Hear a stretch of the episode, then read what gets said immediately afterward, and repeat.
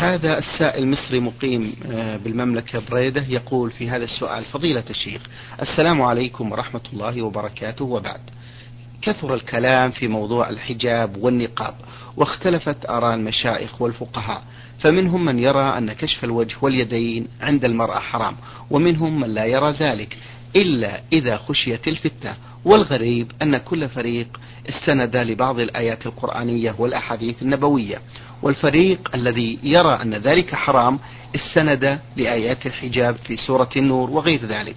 والفريق الذي لا يرى أن ذلك حرام استند إلى أن الله عز وجل أمر المؤمنين بغض البصر. وقالوا بأن غض البصر لا يأتي إلا عند كشف المرأة عن وجهها. فكيف يكون غض البصر والمرأة تغطي آه، وجهها. وكيف تغض المرأة آه، عن بصرها عن الرجال؟ وهل تغطي وجهها؟ فما رأيكم في هذا الموضوع؟ وما رأيكم حفظكم الله شيخ محمد في, اختلاف في الاختلافات في مثل هذا الموضوع وغيره؟ وماذا يجب علينا نحن المسلمين في هذه الاختلافات؟ ولا سيما وأن كل فريق يستند على آيات وأحاديث صحيحة. جزاكم الله خيرا. الحمد لله رب العالمين وأصلي وأسلم على نبينا محمد وعلى آله وأصحابه ومن تبعهم بإحسان إلى يوم الدين. هذا السؤال سؤال مركز جيد ويعجبني سياقه على هذا الوجه لأنه يدل على أن هذا الرجل السائل قد اعتنى في هذه المسألة ألا وهي مسألة كشف مسألة كشف المرأة وجهها لغير المحارم والزوج. وهذه المسألة لا شك أن العلماء اختلفوا فيها وأن كل واحد منهم أدلى بحججه. ولكن لدينا ميزان أمرنا الله تعالى به أي بالرجوع إليه وهو كتاب الله وسنة رسوله صلى الله عليه وعلى آله وسلم. حينما قال تبارك وتعالى وما اختلفتم فيه من شيء فحكمه إلى الله. وقال تعالى فإن تنازعتم في شيء فردوه إلى الله والرسول إن كنتم تؤمنون بالله واليوم الآخر ذلك خير وأحسن تأويلا. وبتأمل الإنسان للأدلة التي التي استدل بها كل واحد من الطرفين يتبين له أن الأدلة تؤيد من قال بوجوب ستر الوجه عن الرجال غير المحارم والزوج. وفي ذلك أدلة سقناها في كتاب بل في رسالة صغيرة لنا أسميناها الحجاب. وبينا فيها الأدلة من الكتاب والسنة والاعتبار على وجوب ستر المرأة وجهها عن الرجال غير المحارم والزوج. وأجبنا عن أدلة القائلين بالجواز بجوابين أحدهما مجمل والثاني مفصل. فأما المجمل فإننا ذكرنا أن النصوص الواردة والتي فيها ما يدل على جواز كشف الوجه لغير المحارم والزوج.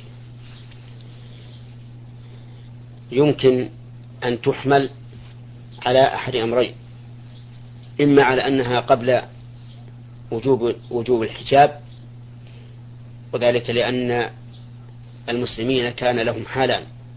الحال الأولى حال قبل الحجاب وفيها كشف الوجه والكفين والحال الثانية بعد الحجاب وفيها الأمر بستر الوجه والكفين. وهذا جواب مجمل. أو أن يكون هناك آه، أيضا من الجواب المجمل يكون هناك قضايا معينة فيها أسباب خاصة ظاهرها جواز كشف الوجه لغير المحارم والزوج. وكذلك أجبنا عن أدلة القائلين بالجواز على وجه التفصيل. فيحسن بالأخ السائل أن يرجع إلى هذه الرسالة وإلى غيرها أيضا مما كتبه أهل العلم ولا سيما كتاب عودة الحجاب فإنه كتاب مطول وفيه ما يشفي العليل ويروي الغليل. وإني أقول لهذا الأخ السائل إنه على فرض أن لا يكون هناك دليل على وجوب ستر الوجه عن الرجال غير المحارم والزوج أو أن الأدلة متكافئة أدلة وجوب ستره وأدلة جواز كشفه فإن الحال اليوم تقتضي إلزام النساء بستر الوجه وذلك لكثرة الفتن وضعف الدين.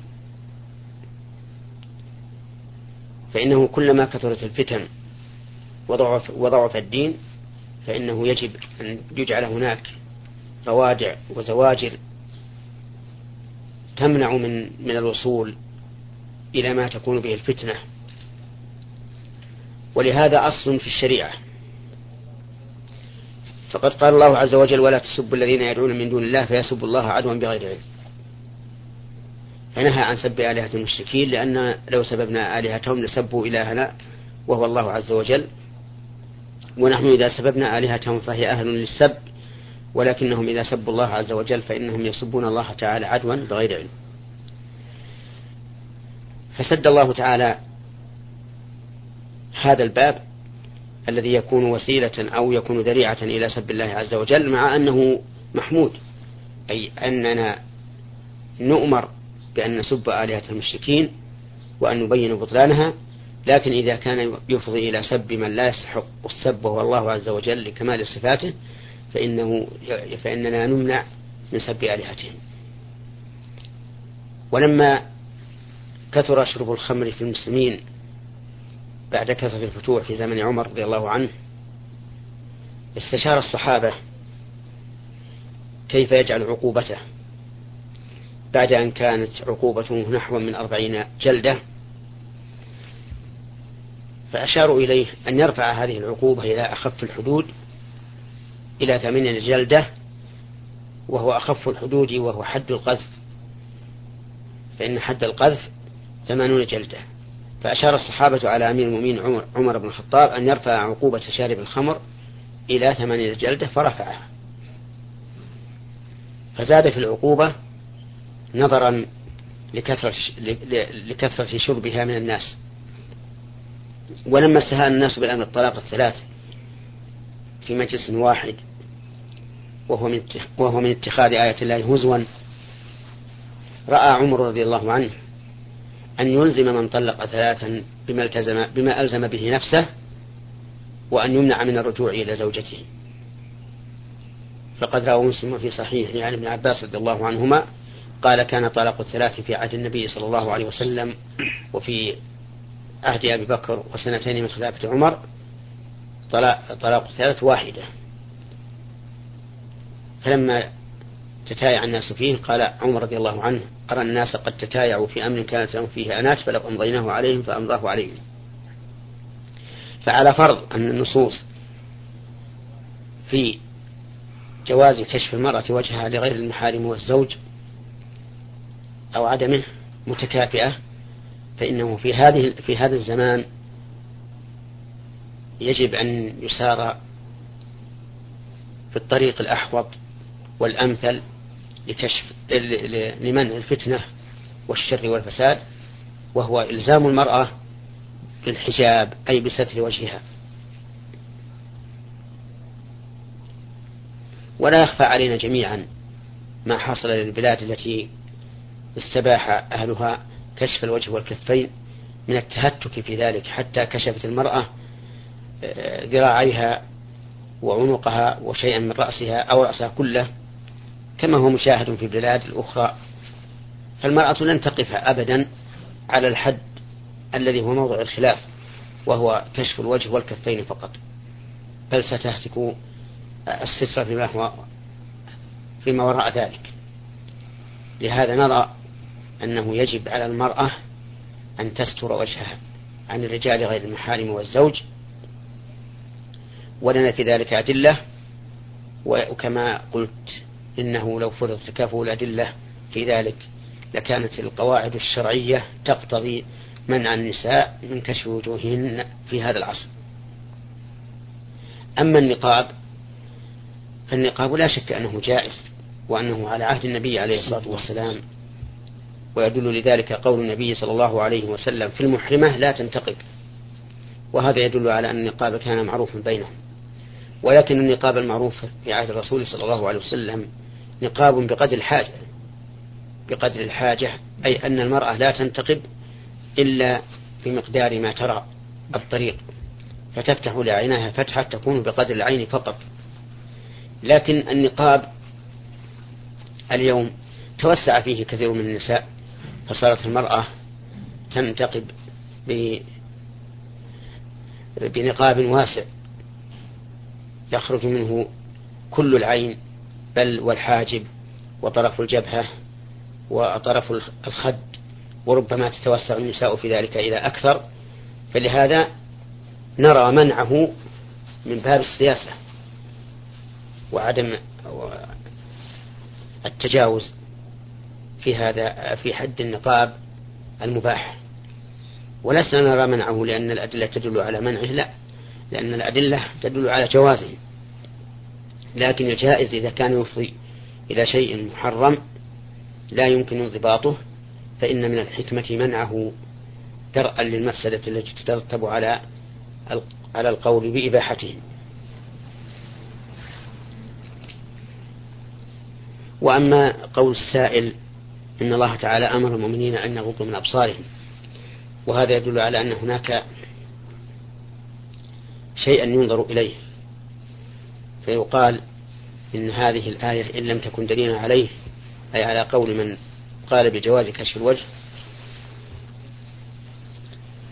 فليست دليلا له. لأن أمر الله سبحانه وتعالى بالغض من البصر لا يعني أن الم... أو لا يستلزم أن تكون المرأة كاشفة وجهها. إذ أن الإنسان قد ينظر إلى المرأة من حيث حجم جسمها ولباقته ولباقته وما أشبه ذلك. ثم إنه قد يكون للمرء نظرة أولى حينما يوجه المرأة وجها لوجه قبل أن تعلم به أو قبل أن يعلم بها. ولهذا جاء في الحديث لك النظرة الأولى وليست لك النظرة الثانية. فإذا صادف أن رجلا واجهته امرأة وهي كاشفة وجهها فإن الواجب عليه أن يغض البصر وهي يجب عليها في هذه الحال أن تستر وجهها. يقول ما ما موقف الإنسان من خلاف العلماء؟ نعم. والجواب على ذلك أن نقول إذا كان الإنسان طالب علم يمكنه أن يجتهد وينظر في أدلة الفريقين فيحكم بما يرى أنه أقرب إلى الصواب فهذا هو الواجب عليه. أما إذا كان الإنسان عاميا لا يعرف فإن فإن الواجب عليه أن يتبع من يظنه أقرب أن من يظنه أقرب إلى الصواب في علمه وفي وفي دينه وأمانته. كما أن الإنسان لو اختلف عليه طبيبان وهو مريض في وصفة الدواء فإنه بمقتضى الفطرة سيأخذ بقول من يرى أنه أحذق وأقرب للصواب وهكذا مسائل العلم. يجب على الإنسان يتبع من يرى أنه أقرب إلى الصواب.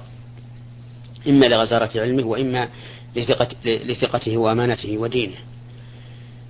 فإن لم يعلم أيهما أرجح في ذلك فقد قال بعض أهل العلم إنه يخير إن شاء أخذ بقول هذا وإن شاء أخذ بقول هذا. وقال بعض العلماء يأخذ بما هو أحوط أي بالأشد احتياطا وإبراء للذمة.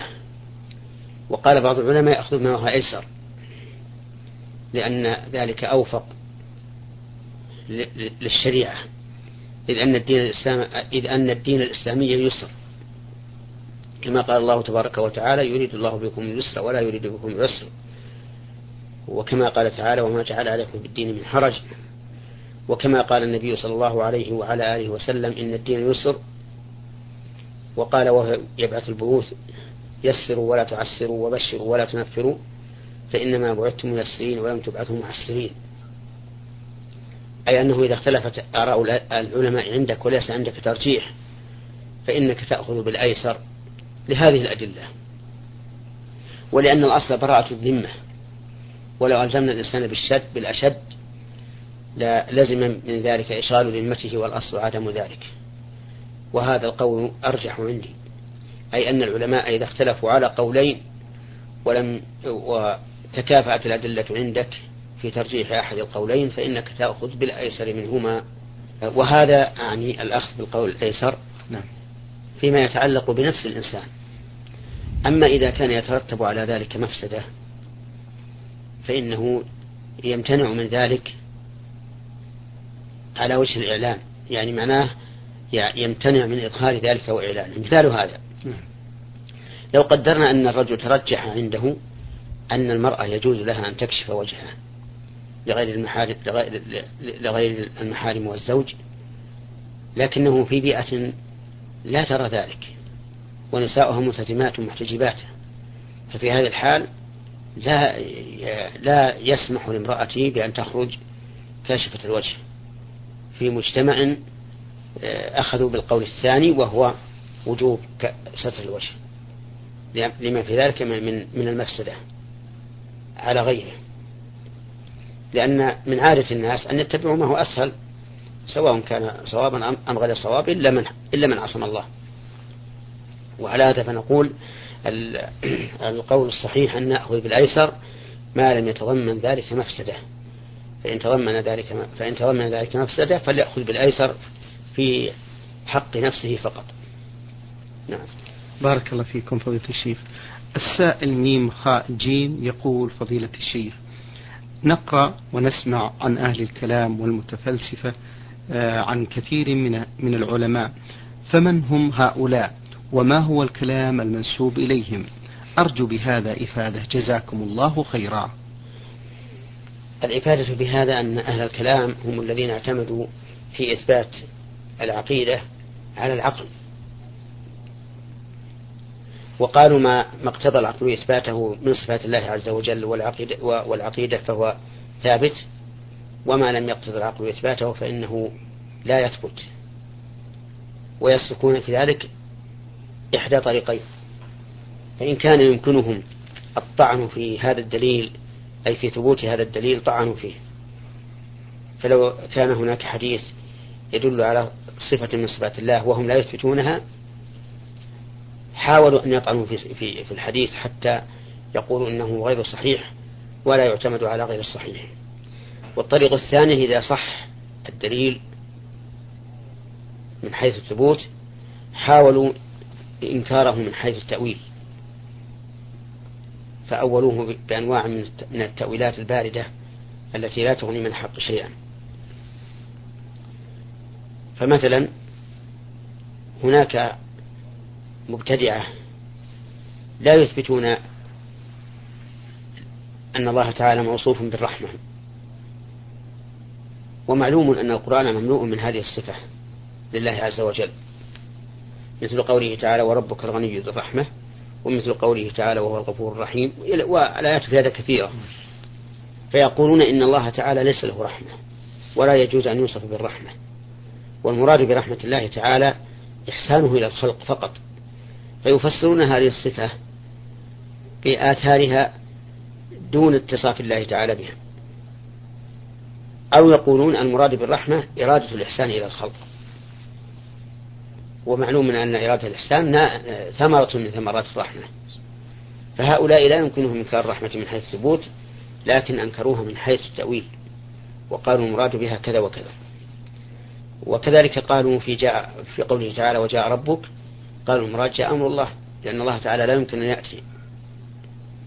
فلا يمكنهم أن يردوا هذا الدليل من حيث الثبوت لأنه في القرآن. لكن حاولوا رده من حيث التأويل. وقالوا وجاء ربك أي جاء أمر ربك. ولا شك أن التأويل الذي لا دليل عليه يسمى, يسمى تحريفا. هذا هو الأحق به لأنه صرف كلام الله ورسوله إلى غير ما أراد الله ورسوله فيكون ذلك حرفا للكلام عن موضعه أو يكون ذلك تحريفا للكلام عن مواضعه. فالمتكلمون هم الذين أثبتوا عقائدهم فيما يتعلق بالله تعالى وفي أمور الغيب بالعقول لا بالمنقول. أما المتفلسفة فهم الذين انتحلوا ملة الفلسفة الموروثة عن اليونان والفرس ونحوهم. وهي أيضا بعيدة من الحق لكن ما وافق الحق منها فهو حق ولا ينبغي أن ينسب إلى آراء هؤلاء المتفلسفة بل إلى كتاب الله وسنة رسوله صلى الله عليه وعلى آله وسلم لأن الله تعالى أرسل رسوله بالهدى ودين الحق. وما كان منها باطلا فلا خير فيه. نعم. آه، له سؤال أخير فضيلة الشيخ يقول كيف نحكم على نواهي النبي صلى الله عليه وسلم؟ كيف نحكم على نواهي النبي صلى الله عليه وسلم بأنها نواهي تحريم أو نواهي كراهية؟ هذا أيضا موضع خلاف بين بين الأصوليين. هل النهي للتحريم أو للكراهة؟ فمنهم من يرى أنه للتحريم ومنهم من يرى أنه للكراهة ومنهم من فصل في ذلك. فقال إن كان النهي يتعلق بالعبادات فهو للتحريم وإن كان النهي يتعلق بالآداب فهو للكراهة. وليس هناك في الواقع ضابط شامل لكل نهي يرد عن النبي صلى الله عليه وعلى آله وسلم لأنك يمر بك. مناه حملها العلماء على الكراهة ومناه أخرى حملها العلماء على التحريم.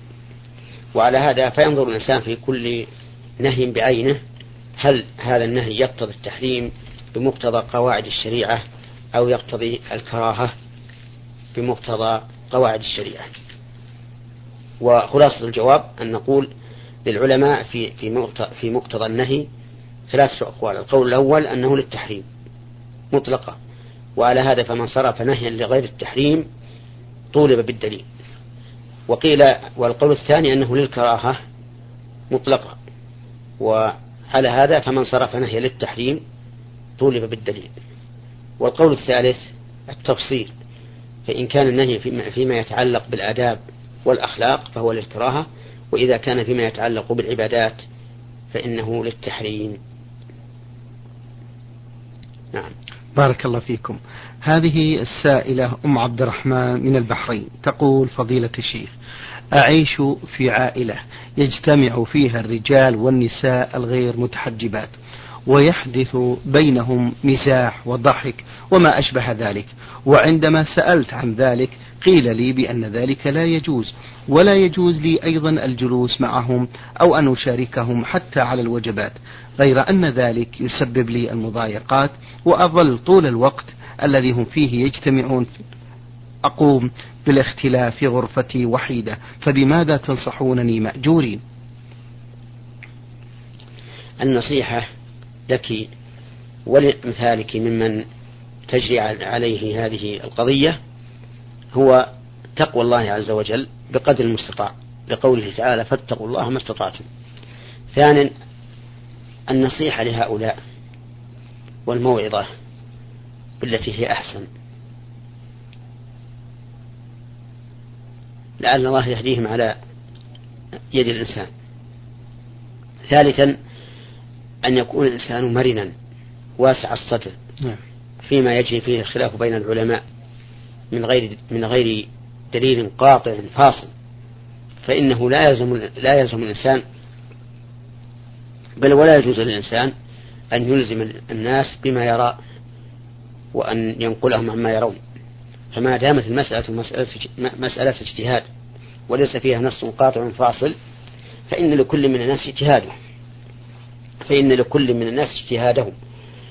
فيترك الناس واجتهادهم وحسابهم على الله عز وجل. فمثلا هذه المرأة إذا كانت في بيئة يرى أهلها أنه يجوز كشف المرأة لغير المحارم والزوج كشف وجه المرأة أنه يجوز كشف وجه المرأة لغير المحارم والزوج فإنه لا لا لازمها أن تلزمهم بما ترى من وجوب الحجاب. بل ولا يجوز لها أن تلزمهم بذلك لكن لها أن تناظرهم في هذه المسألة وأن تناقشهم في هذه المسألة حتى يصل الجميع إلى ما تقتضيه الأدلة الشرعية. نعم. بارك الله فيكم. السائل حمودة مقيم في بريدة مصري يقول فضيلة الشيخ منذ سنوات فهمت عن جهل مني بأن الصلاة على النبي صلى الله عليه وسلم هي مثال الصلاة مثل الصلاة العادية ركوع وسجود وخلاف ذلك. وصليت عدة ركعات ظنا مني بأن الله عز وجل قد أمرنا بذلك. فهل علي إثم في ذلك؟ لا إثم عليك في ذلك لأنك جاهل ولكن الواجب على المرء أن يسأل أهل العلم. إذا كان لا يعلم لقول الله تبارك وتعالى فاسألوا أهل الذكر إن كنتم لا تعلمون. فعملك الذي كنت عملته سابقا عمل مردود باطل. لقول النبي صلى الله عليه وعلى آله وسلم من عمل عمل ليس عليه أمرنا فهو رد. لكنك مثاب إن شاء الله على نيتك وقد يكون هناك تقصير منك بعدم سؤال أهل العلم. في كيفية الصلاة على النبي صلى عن كيفية الصلاة على النبي صلى الله عليه وعلى آله وسلم. شكر الله لكم من فضيلة الشيخ وبارك الله فيكم وفي علمكم ونفع بكم المسلمين. أيها الإخوة الأحباب أيها الإخوة المستمعون الكرام أجاب على أسئلتكم فضيلة الشيخ محمد بن صالح بن عثيمين الأستاذ في كلية الشريعة وأصول الدين في القصيم وخطيب وإمام الجامع الكبير في مدينة عنيزة. شكر الله لفضيلته وشكرا لكم أنتم. وفي الختام تقبلوا تحيات زميلي مهندس الصوت سعد عبد العزيز خميس. والسلام عليكم ورحمة الله وبركاته. نور على الدرب. برنامج يومي يجيب فيه أصحاب الفضيلة العلماء على أسئلة المستمعين. البرنامج من تقديم وتنفيذ عبد الكريم صالح المقرن